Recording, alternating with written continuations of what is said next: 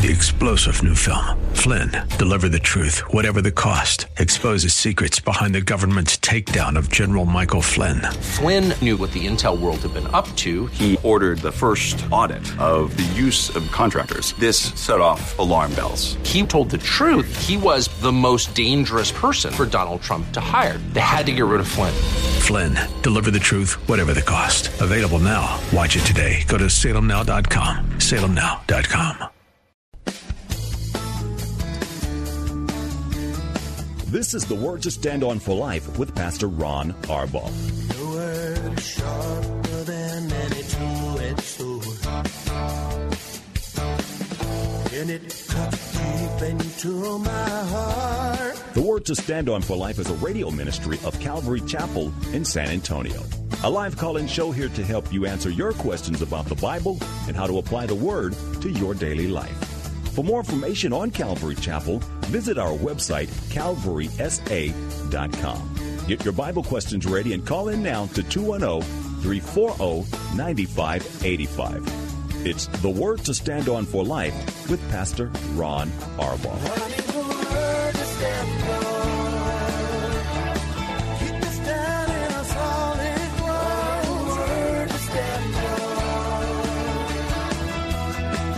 Welcome to the show. I'm Pastor Ron Arbaugh from Calvary Chapel in San Antonio, Texas. And you've tuned in to the Word to Stand on for Life, a radio program dedicated to taking your phone calls and answering your Bible questions or life questions, or maybe you're just curious about some things. We'll do the best that we can to answer those questions. Our phone number for your live calls is 340-9585. Let me say that again. It's area code 210- 340-9585. You can also call us toll free at 877-630-KSLR. Numerically, that's 630-5757. You can email questions to us by emailing questions at calvarysa.com. You can also send questions in to us via our free Calvary Chapel mobile app. If you're driving in your car, the safest way to call is to use the free KSLR mobile app. Just push the call now button and you will be connected automatically to our studio producer. Remember, we love your live calls and if you get them in early, then we won't run out of time at the end of the program. It seems crazy that it's already Monday. The weekend went so fast. Hope you had a great day at church. We did. It was Communion Sunday here uh, at Calvary Chapel. And we loved that. It was a great day. Some people got saved, and we had a full house again. So it's just really, really a good thing. We have a lot of people you could be praying for us. We've got a lot of people suffering some really serious physical issues, and and um, uh, we would love to know that people out there praying. God knows all of their names, but um, these things sort of run in clusters, it seems, and we're we're uh, experiencing a cluster right now. So we would appreciate your prayers because it's Monday tonight. We have our men's, women's, and youth Bible studies here at Calvary Chapel at seven o'clock. You can bring the whole family and worship together, and then you kind of separate into your own areas. The ladies uh, are going to be finishing, I think, today the book of Philemon, and Jocelyn Makasadia is going to be teaching. Uh, pastor Ken will be teaching the men, and then uh, our high school pastor, Pastor Nellie, uh, will be teaching the high school age youth. Our junior high school uh, age kids will be taught by Chris Sanchez. All of that at 7 o'clock. And, of course, we have child care provided free of charge as well for the little tiny ones. So all of that's going on today. Let's get to some questions and any phone calls that you might have. Uh, our first question today comes from uh, Kirby from our mobile app. Uh, Pastor Ron, have you heard of a Bible called the Jesus Bible? Is it something we could use? Um, Kirby, you could use any Bible. Um, you just don't want to read the comments on some of them. The Jesus Bible comes from um, men who are reputable, good teachers. I know Ravi Zacharias is involved in it. Louis Giglio uh, is involved with it, and the other names escape me. But these are solid guys, and I'm sure you'd be fine. But but Kirby, one of the things, and I've said it uh, in response to similar questions before. Um, my first preference, and it's a very strong preference, is always that you just get a Bible that has Bible in it. The problem with study Bibles is that we read the comments uh, for clarity rather than depending on the Holy Spirit or learning to interpret what the Bible says. And, and it kind of makes us all um, incapable of solid hermeneutics. Hermeneutics is simply the, the, the, science of interpretation. There's a method to interpreting the Bible. Um, and, and usually that method is going to be um, of more value if it comes from just experience in the Word. So uh, the Jesus Bible, I'm sure it's fine. Uh, the text doesn't change. It's just the comments and the focus. Uh, the only Bibles that I would say especially to stay away from, and this isn't one of them, would be those that come from a systematic uh, theology skew. And by that I mean um, they're going to use all of their comments to convince you of a particular systematic theology. And again, I've said this many times, our systematic theology needs to come from the Bible. We shouldn't read the Bible through our systematic theology. And if we'll do that, we'll be on really solid ground. So, Kirby, I don't think there's a problem with the Jesus Bible at all. I got the other names. Uh, John Piper and Max Lucado are the other two. Uh, the problem, of course, John Piper is very, very strongly reformed. Um, the others, not so much. Uh, but um, just read your Bibles. Just the Bible. Here is a question from our email inbox from Mick. Uh, I asked a question before on why the genealogy of Jesus was different in Matthew and Luke. Going through Luke, I found another difference I'm curious about. Uh, I know this isn't a contradiction, but why is the temptation of Jesus presented in different order in Matthew 4 as it is in Luke 4? Matthew lays it out as command the stones first, throw yourself down second, and worship me third. Luke writes first, command the stones, worship me, and throw yourself down. So the second and the third temptations are are um, changed around. And he says, I'm just curious if there's any significance of why they're in a different order. Uh, Mick, there's no significance of why they're in a different order. Uh, and you're right, this isn't a contradiction at all. Um, I, I think in all probability, um, we know that, that Luke would have interviewed many of the um, men who are now apostles. Um, uh, Matthew would have been there firsthand when Jesus returned and started picking out his his uh, his disciples. Um, Luke would be getting all of this information secondhand, and it's probably just the way the story was communicated to uh, to Luke. Now, if the problem we would have is if Matthew said, this is the way it happened, and this is the order it happened, and then if Luke said, no, this is the way it happened and the order it happened, then we would have a contradiction. It's the same exact information. In fact, if you put the two accounts side by side, uh, you're going to find that there's no problem at all reconciling the two. Uh, it's just that, that the the order and the way the story was told, but but all of the details of the story are the same. So uh, no significance at all. It's just um, the simplest explanation is why, in fact, uh, they're they're, uh, they're in different orders because that's the way the story was communicated differently to the authors.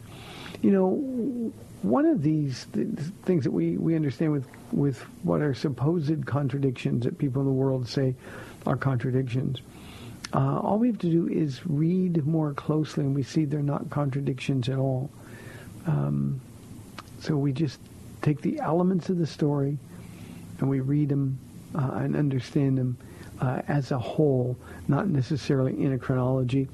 Uh, throughout the gospel accounts, things are presented in a different chronology uh, while the story is being told, but um, uh, not for any reason other than in some cases uh, the point that the author is trying to make lends itself to sort of a, a, a, change in chronology. So again, no contradiction, and I don't think in this particular case any significant focus. I'll be teaching in Luke chapter 4 pretty soon. We just finished Luke chapter 1 yesterday here at Calvary Chapel, so um, take me probably another f- four weeks before we are in Luke chapter 4. And the temptations are important to understand. It's really, really great teaching. Here's a question from our mobile app from Marcus. Last week I asked a question about the Reformed view on salvation versus the Arminian view. In Acts 16, it talks about God opening Lydia's heart. Please explain how this doesn't point to the Reformed position on things. Well, Marcus, it doesn't point to the Reformed position on things because I, and I, by the way, I just taught this last Friday night. Uh, it's a great chapter. Um, but, but the truth is that God opens everybody's heart. It's not God opens their heart because he chooses somebody and doesn't choose somebody else. The way he opens our heart is with the Holy Spirit. Jesus said, when the Holy Spirit comes, he will convict the world of sin, of righteousness, and judgment. Um, the Bible says no one can come to the Father unless he's first drawn. We, we know those things. But the Holy Spirit is the one who does sort of the romancing, sort of the wooing. And that's what would happen uh, in, in Lydia's situation, you know, Paul was preaching. Uh, he had this vision from a man from Macedonia, and and um, um, he, goes into the the region of Philippi. Uh, we know it was a, a, small area. There was no, not a large Jewish population. If there was at least 10 Jewish men, there would have been a synagogue. So they were meeting out by the water, uh, a place of prayer. And Lydia from Thessalonica was one of those one of those people. She was a seller of purple, a wealthy woman. Uh, and God opened her heart. How did he open her heart? Well, faith comes by hearing, and hearing by the word of God. So she would have heard Paul preaching, and um, just like happened in church yesterday, we had some people get saved here uh, on Communion Sunday yesterday. It's not that my message convinced them. I just preached the word, and the Holy Spirit then comes alongside and convicts them. That happens in every position. God opened Lydia's heart. Um, it doesn't matter whether you're Reformed or Arminian in, in, in terms of being out of balance one way or the other, Marcus. But what it means is very simply that the Holy Spirit came and convicted us of sin, made the Word come alive in our heart, and then led us to that place where he revealed the person of Jesus Christ. That's what Jesus said he would do, not only to convict the world of sin and righteousness and judgment, but he would convince people that Jesus was the answer. Jesus said, he, the Holy Spirit, will testify of me. So we're all drawn. Nobody gets saved apart from a move of the Holy Spirit. Doesn't matter, again, what your position on systematic theology is. But please understand, Marcus, and this is, I think, the question that we dealt with a little bit uh, last week. When you read the Bible trying to prove a Reformed position or an Arminian position, well, you're viewing the Bible through that the lens of of your systematic theology, instead of just saying, "Well, here's what it says." So again, we know that anybody who comes to faith in Jesus Christ, it's not because of the presentation. It's because faith comes by hearing, and hearing by the Word of God. And it's the Holy Spirit who has to open the heart of a man or a woman. And that's what happened with Lydia. So, Marcus, I hope that helps and clarifies things a little bit. And again, I want to encourage you. Uh, a reform position, you can listen to a John MacArthur on the radio and and um, um, you know, have you redefining words. This word doesn't mean this. It can only mean this because we know this. But but but what he's not doing is simply teaching the Bible. He's teaching you his position on the Bible. But to have a reformed position, a Calvinistic viewpoint of scriptures, you have a God who's literally in heaven saying, I choose you, I don't choose you. I choose you, but I don't choose you. There's no way you can come to heaven because I didn't choose you. Romans 8, verse 29, 1 Peter chapter 1, the first two verses very clearly say that the basis of God's choice of any man or any woman is his foreknowledge. God who lives outside of time and space knows the end from the beginning. And God simply knows those of us who are going to choose him back. And the balance, Marcus, between the Arminian position, which is way out of whack, and the reform position, which is way out of whack. The balance in the center. And one of the beauties about teaching the Bible the way we do here at Calvary Chapel, verse by verse, chapter by chapter, is I teach it as it comes up. When I go to uh, teaching the book of Ephesians and I get to the first chapter, verse 14, uh, I can teach the security of the believer. We are secure. Why? Because God has given us His Holy Spirit as a deposit guaranteeing our inheritance. That's very important. God wants us to know we're saved. I love the fact that I'm secure. 27 years as a Christian, Marcus, I've never had one minute where I've doubted my salvation. Not one minute. Why? Because the Holy Spirit has been given to me. Demonstrably, he's been given to me. And God guarantees my inheritance having made a down payment. So I can teach that. Now, I have no problem when I get to 1 Corinthians 6 or Galatians chapter 5 and teach that people who live like this and the list of sins we're all familiar with will not inherit the kingdom of God. And the, the, the reform position would say, well, what about that guarantee? The Arminian position would say, well, see, you can lose your salvation. But that's not what he's saying. What he's saying is that people whose lives are characterized with this kind of sin, living these lifestyles, well, they're not really Christians at all. Doesn't matter what we say we are. God knows who and what we are. So that's the kind of balance, Marcus, that will give you great peace and great confidence in God. 340-9585 if you have a live caller question. Edward writes in, Galatians 1 says, Paul did not receive the gospel from man, but from God. How could he not have heard it from man? Well, um, clearly Paul heard it from men. That's one of the things that made him so angry as Christianity was was spreading like wildfire and people were getting saved, especially uh, early, and it was Jews that were converting, leaving the faith and becoming Christians. Uh, it drove him crazy. He heard it, but he didn't have ears to hear. But when Jesus apprehended him, Edward, on the road to Damascus, and he saw Jesus, he he he his eyes were opened. Um, Jesus invited him to be a believer. That's exactly what happened. Then we know that for a period of three years, and this is what Paul's talking about, not just the gospel, not just the word about Jesus Christ uh, crucified and risen from the dead, but the gospel as it's presented in all of the Pauline epistles.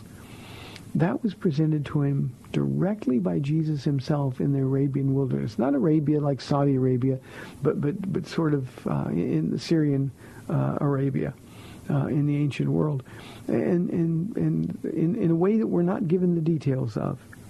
Paul would go out in this wilderness and Jesus would meet him for a period of three years and teach him. Wouldn't you have loved to have been in on those Bible studies? So Paul, when he got up and began his ministry in earnest, not yet in his missionary journeys, but began going into towns and declaring the wonders of God, he was giving information that was hot off the presses. I mean, he just got it from Jesus and he passed it on to others. And people were getting saved. He was powerfully, we're told, proving from the scriptures that Jesus was the Christ, the Messiah, the man who once persecuted Christians were now was now actively looking for people to make them Christians. But it was because of the gospel he got from God. Now you have to also understand the context of Galatians. Paul is countering the Judaizers, the legalizers. You must be circumcised uh, in order to be saved. You must worship on the Sabbath. You must celebrate the festivals. Uh, Paul was simply saying, no, no, no, I got my information from Jesus personally, and that's not what he told me. And I think the contrast there, uh, Edward in particular, is valuable because um, the others who were swept in by these legalizers, these Judaizers. They received their information from people. Sort of the question that we just had from Marcus. You know, if you, you listen to somebody and they convince you that a Reformed position or an Arminian position is the only way to view the Scriptures, well, then you're getting your information not from God but from men. And obviously, we have the Bible that Paul didn't have. But Jesus sat with Paul when he was just still Saul and told him the truth, taught him what he needs to know. So that's how he got it from Jesus. Again, he would have heard the gospel, but every time he heard it before he met Jesus on the road to Damascus, it just made him angrier and angrier and angrier. So, Edward, I hope that answers your question. Here is a question from Paige. She wants to know why did God ask Abraham to kill Isaac? This was a test Paige. Now, let me say at the outset that God had no intent that Abraham would kill Isaac. That was never the point. The point of this whole episode was a test. Now, here's why he needed the test. Abraham. Abraham had been given the gift of a son, this miraculous son, born of the Spirit, not of the flesh, as opposed to, to uh, Ishmael and, and Hagar. This was a miraculous supernatural birth. And you can imagine that he was just thrilled to death. He wanted a son. Um, he had no heir uh, prior to that point. Uh, he had the whole episode with Hagar and, and, and Sarai and, and uh, Ishmael.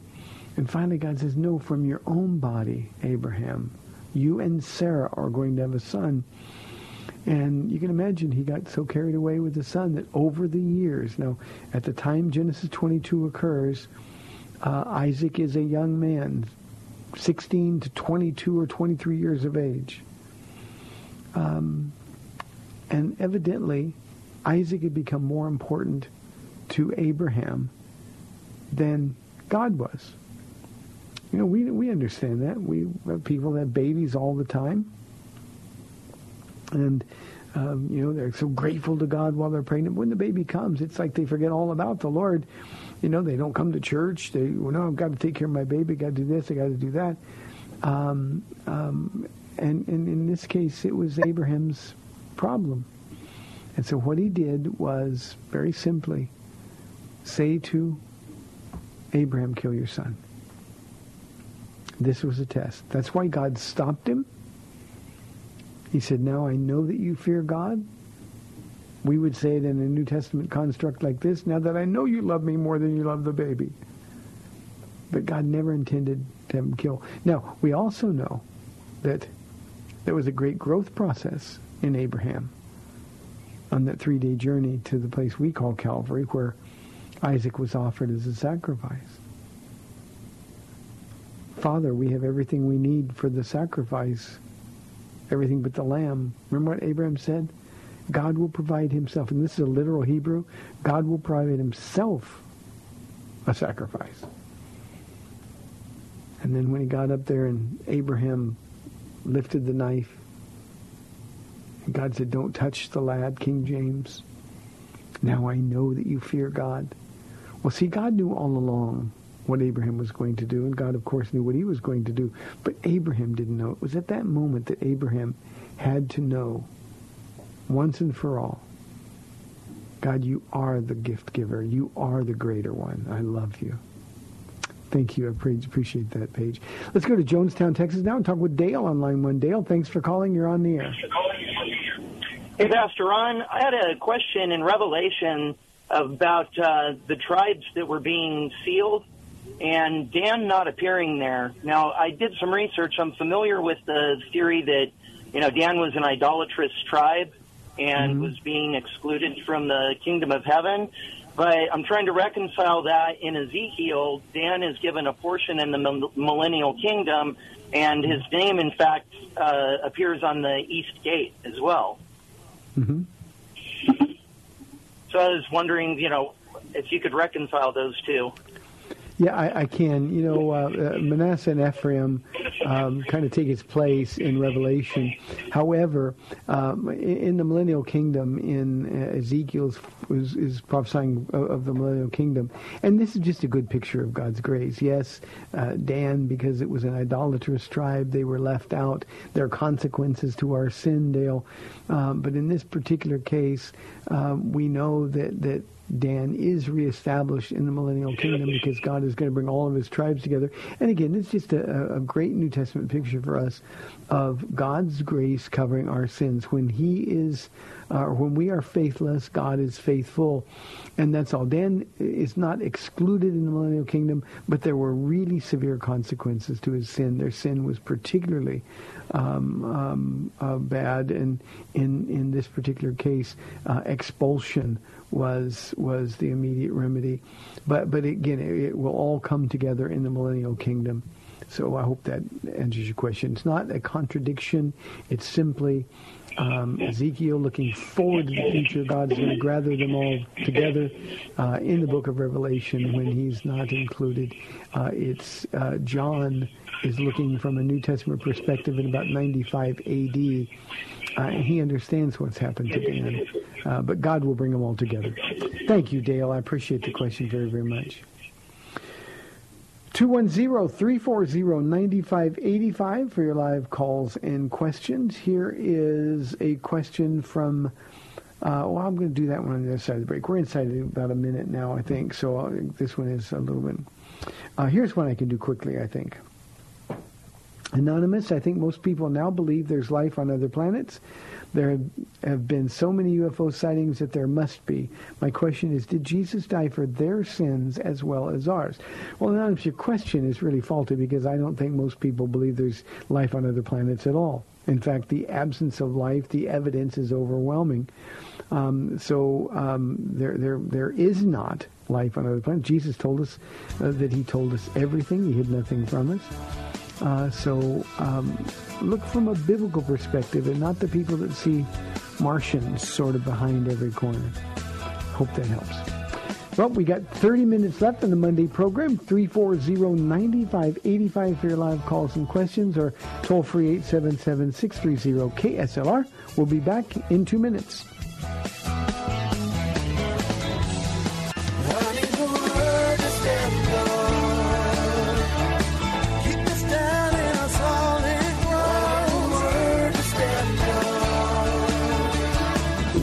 Back to the Word to Stand On for Life. We're taking your calls at 340-9585 or toll free 877-630 KSLR. Now, here's Pastor Ron Arbaugh.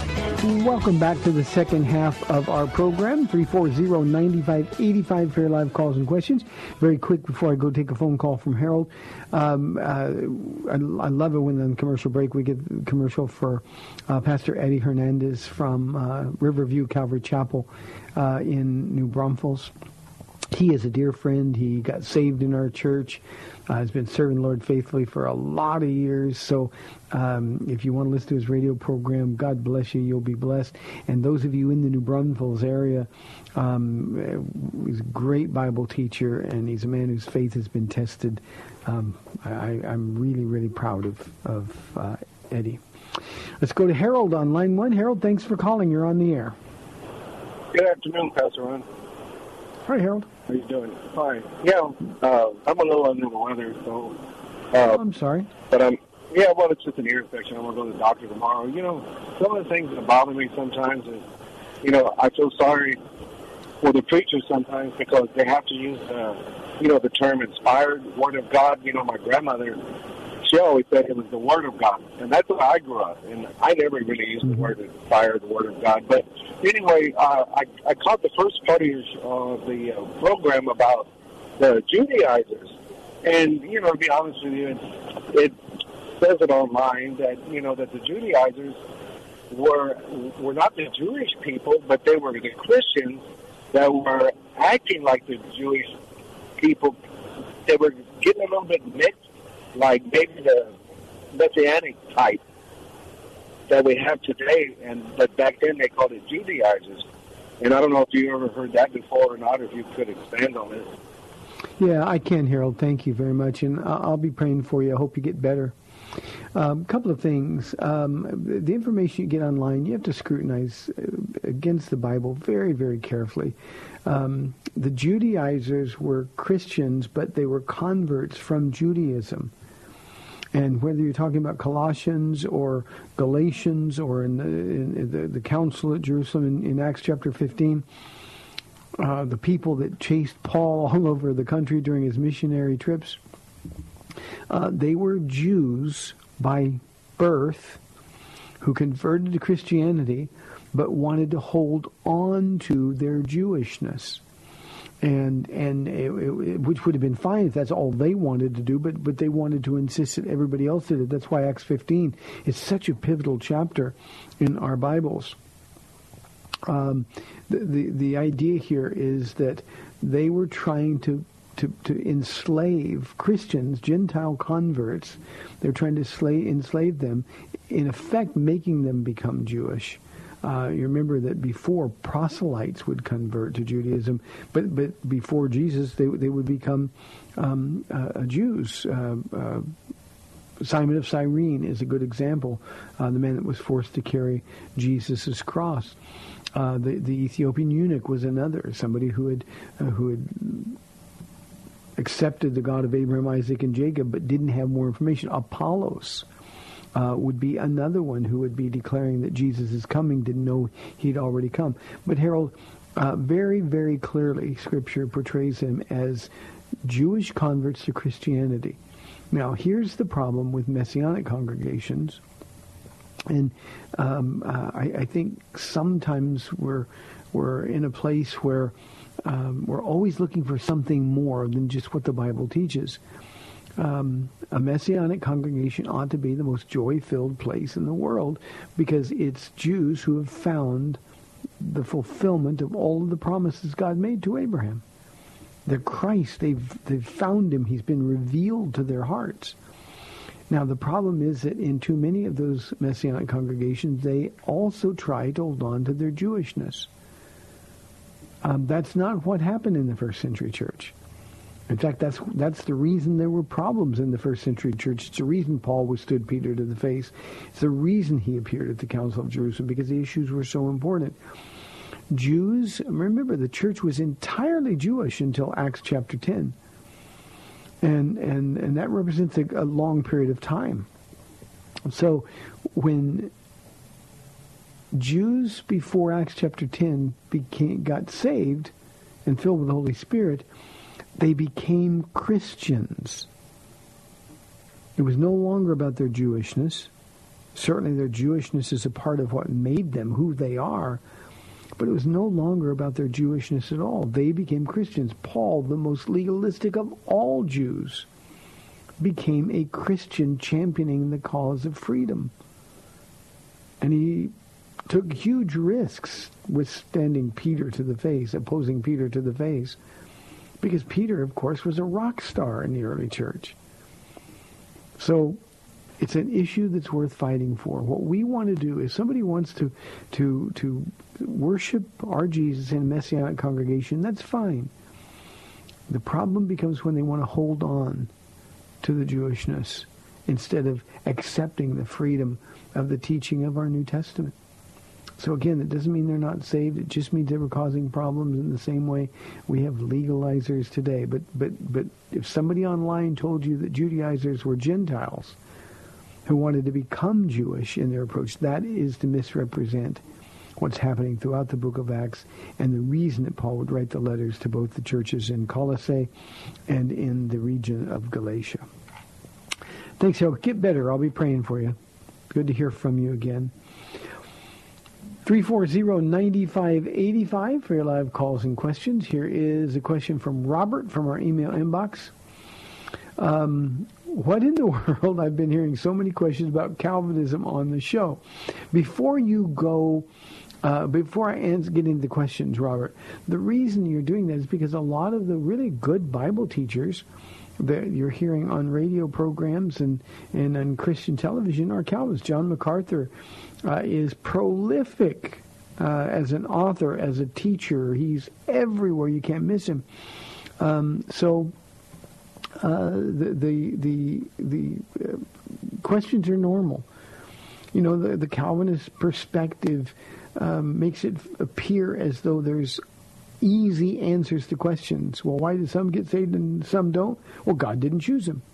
And if you say, well, that doesn't seem fair, well, who are you to question God? And and so it just seems to present easy answers. Why is there evil in the world? Because God wanted it to be there. And, and the, the, the questions aren't that easy. The answers certainly aren't that simple.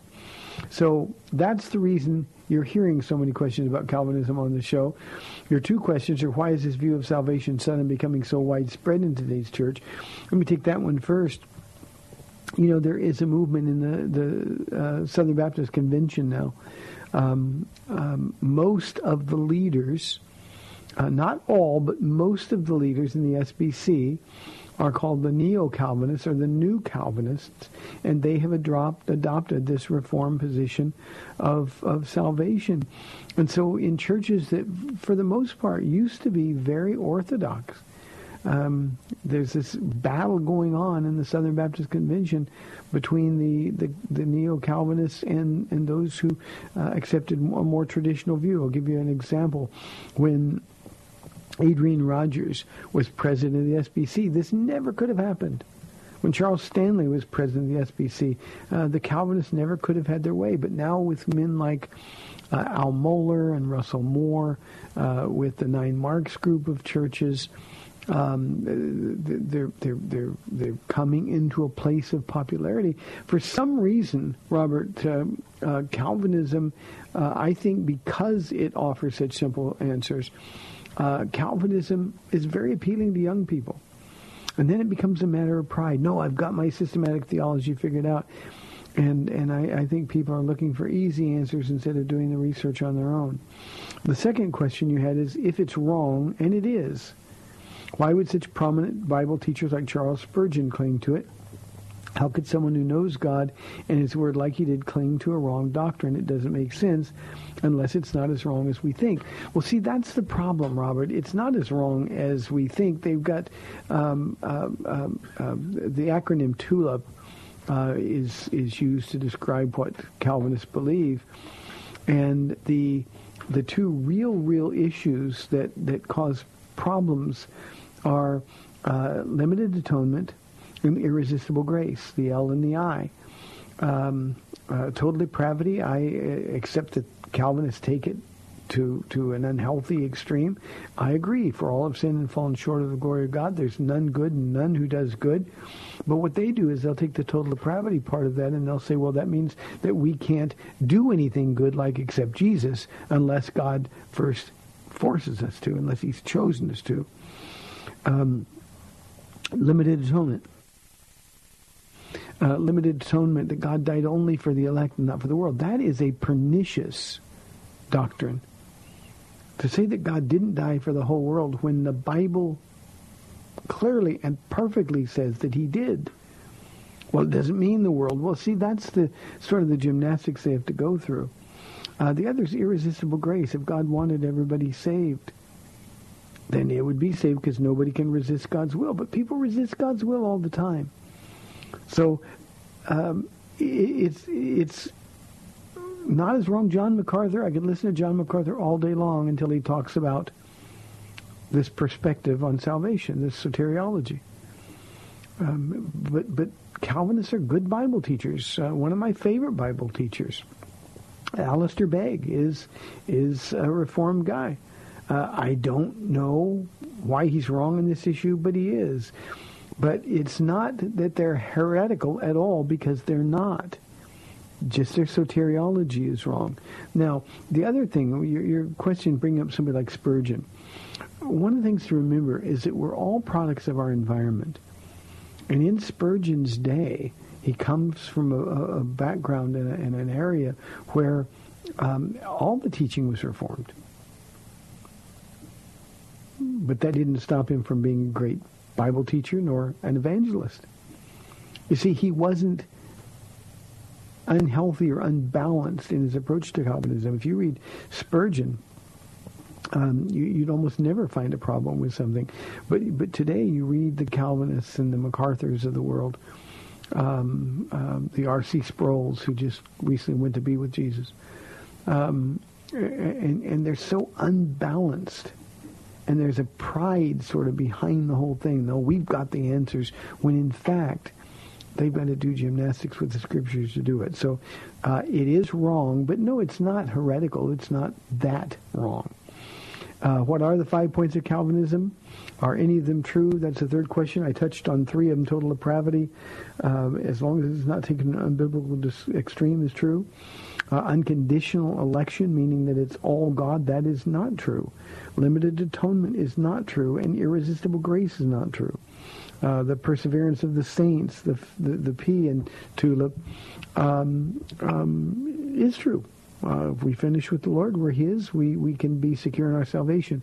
Um, I, I think if if you would look at the five points and, and consider yourself a three point Calvary, should be in solid ground.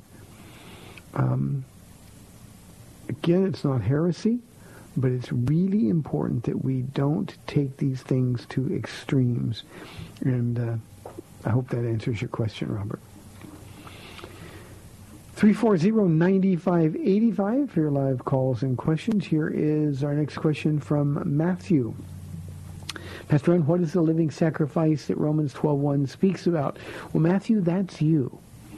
A living sacrifice. Now, remember Paul writing, he is a Jew. He was writing at least a portion of the book of Romans to Jewish converts to Christianity.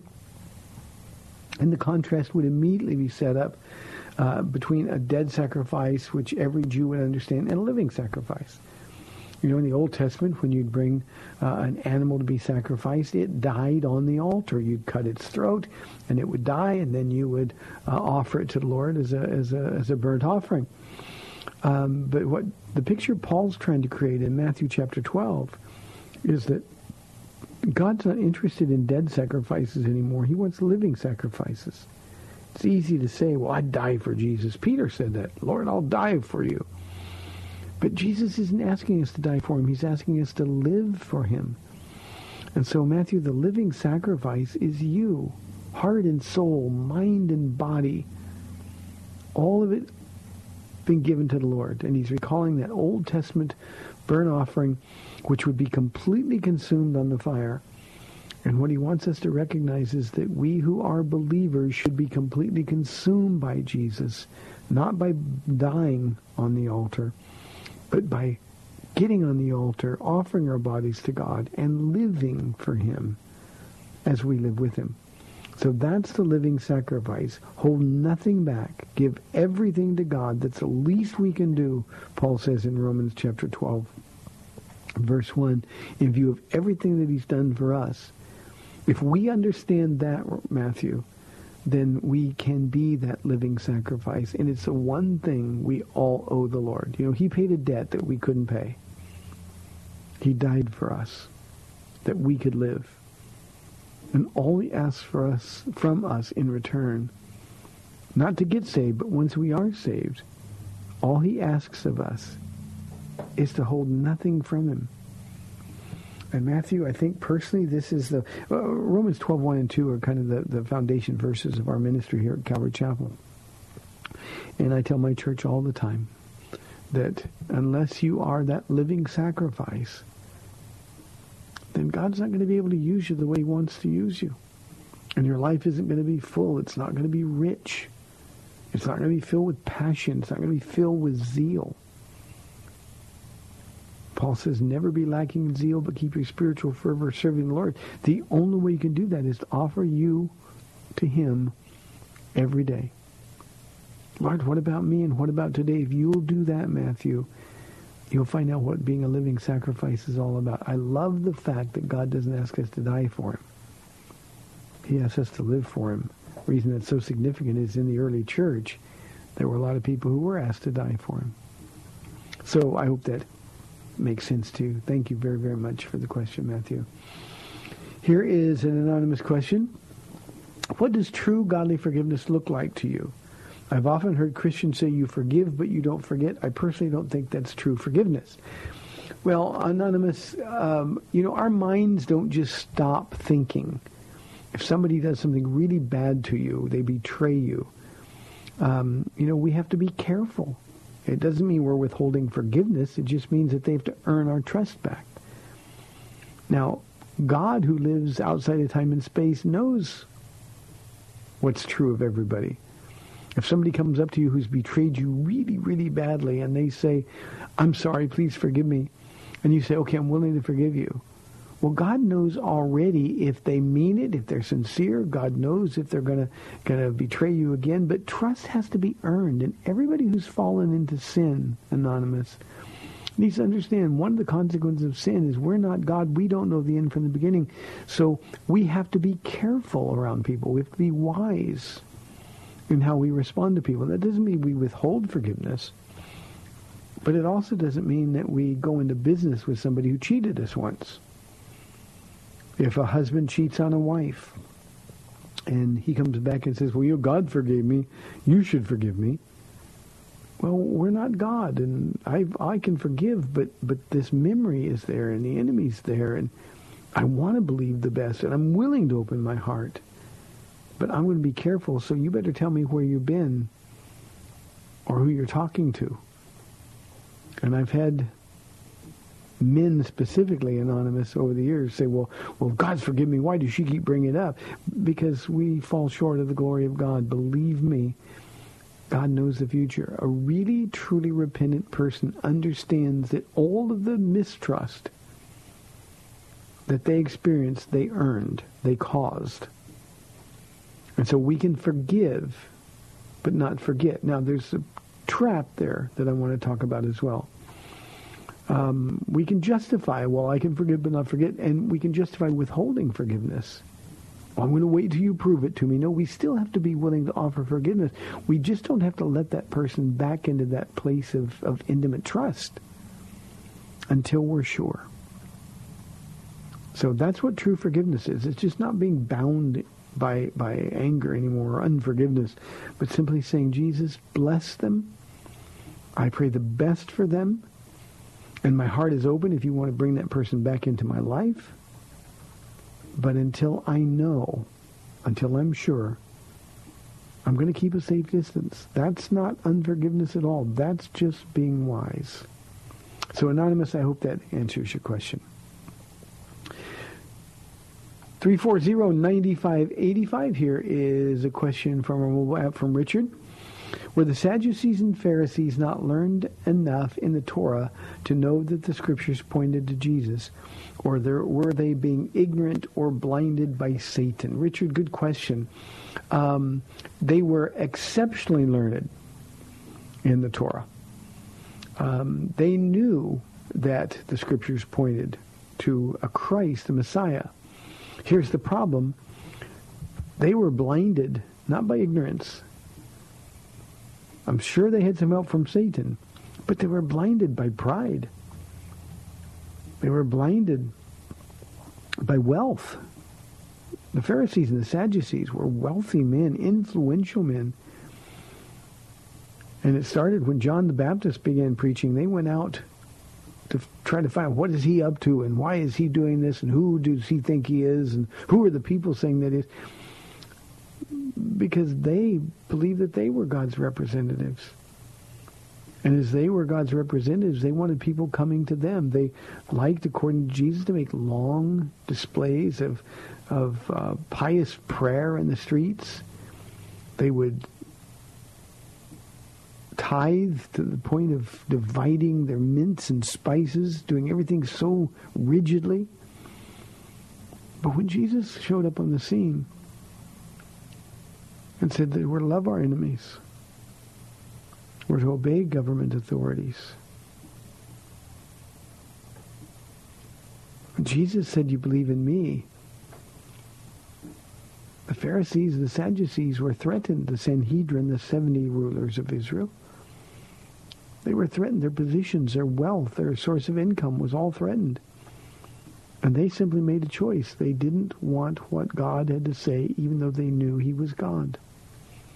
Though he proved it, though he reasoned from the scriptures, though nobody ever taught like him. Now, here's the problem. I think we, we need to understand this. Jews today, uh, Paul says, are blinded uh, veil covering their hearts, but that veil is removed when anyone turns to Christ. The reference to the veil between the holy place and the holy of holies, which was torn, by the way, when Jesus gave up his spirit. Access to God was granted.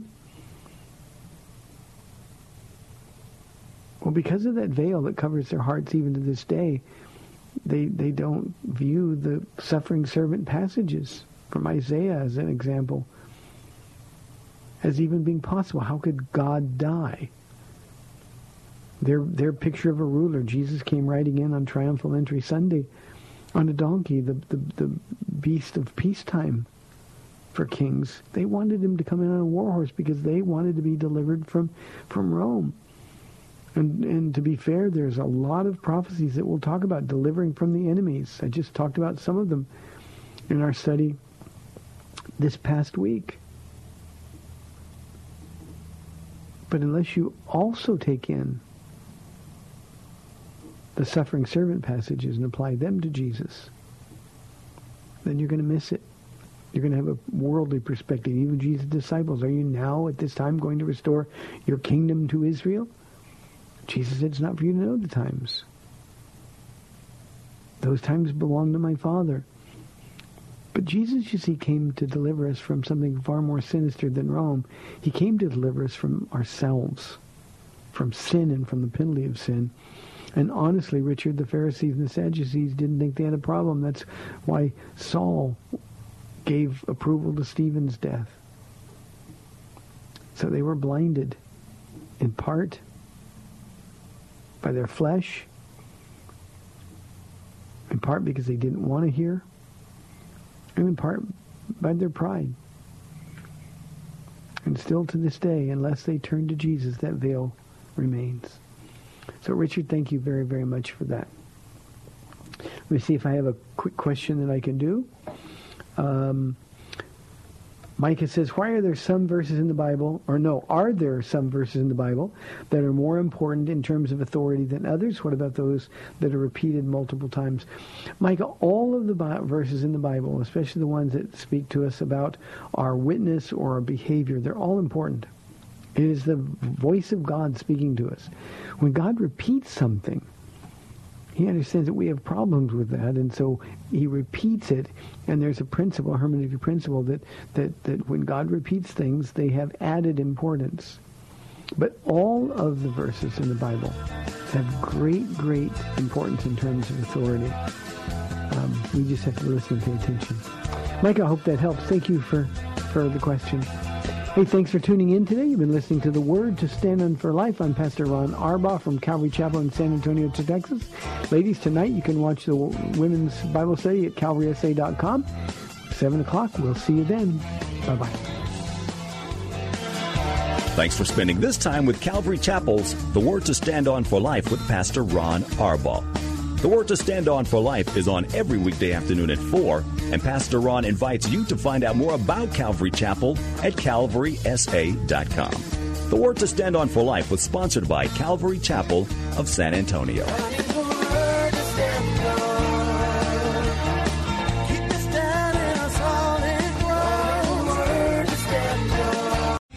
Three star general Michael J. Flynn, head of the Pentagon Intelligence Agency, knew all the government's dirty secrets. He was one of the most respected generals in the military. Flynn knew what the intel world had been up to, he understood its funding. He ordered the first audit of the use of contractors. This set off alarm bells.